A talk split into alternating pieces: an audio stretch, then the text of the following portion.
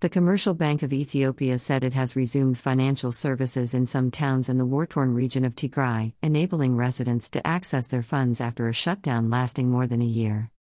The announcement on Monday follows the signing of a peace deal between the federal government and Tigrayan rebels last month, aimed at ending the brutal two year conflict and humanitarian crisis in northern Ethiopia.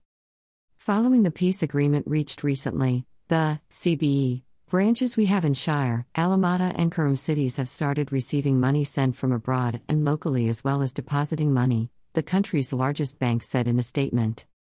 Our bank was forced to suspend its banking services because of the instability in the northern part of the country, the statement said. Conditions permitting, we will continue with our efforts to expand our services and step by step restart services in all branches. Access to northern Ethiopia is severely restricted, and Tigray has been under a communications blackout for more than a year, making it impossible for journalists to independently verify the situation on the ground. Since the November 2 peace agreement inked in South Africa, fighting between federal troops and the Tigray People's Liberation Front has ceased, with the TPLF saying that 65% of its forces have disengaged from battle lines. Earlier this month, the country's electricity operator announced that the capital of Tigray had been reconnected to the national power grid after more than a year of cuts caused by the conflict. The war left Tigray devastated and lacking access to basic services including banking, electricity, fuel, and communications for more than a year.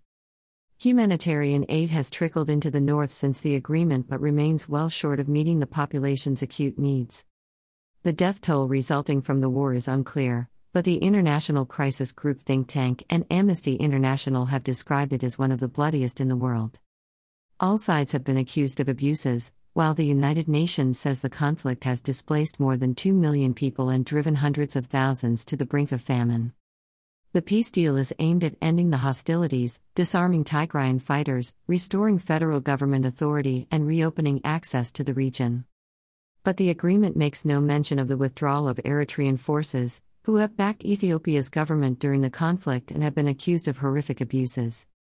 Since the truce was agreed, the TPLF has regularly denounced Eritrean troops for allegedly committing human rights violations in Tigray.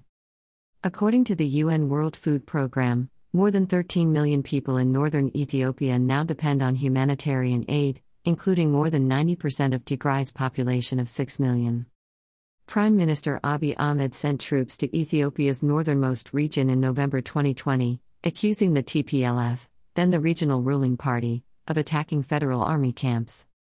The TPLF dominated politics in the Horn of Africa nation for nearly three decades before Nobel Peace Prize laureate Abiy took office in 2018. This content was originally published here.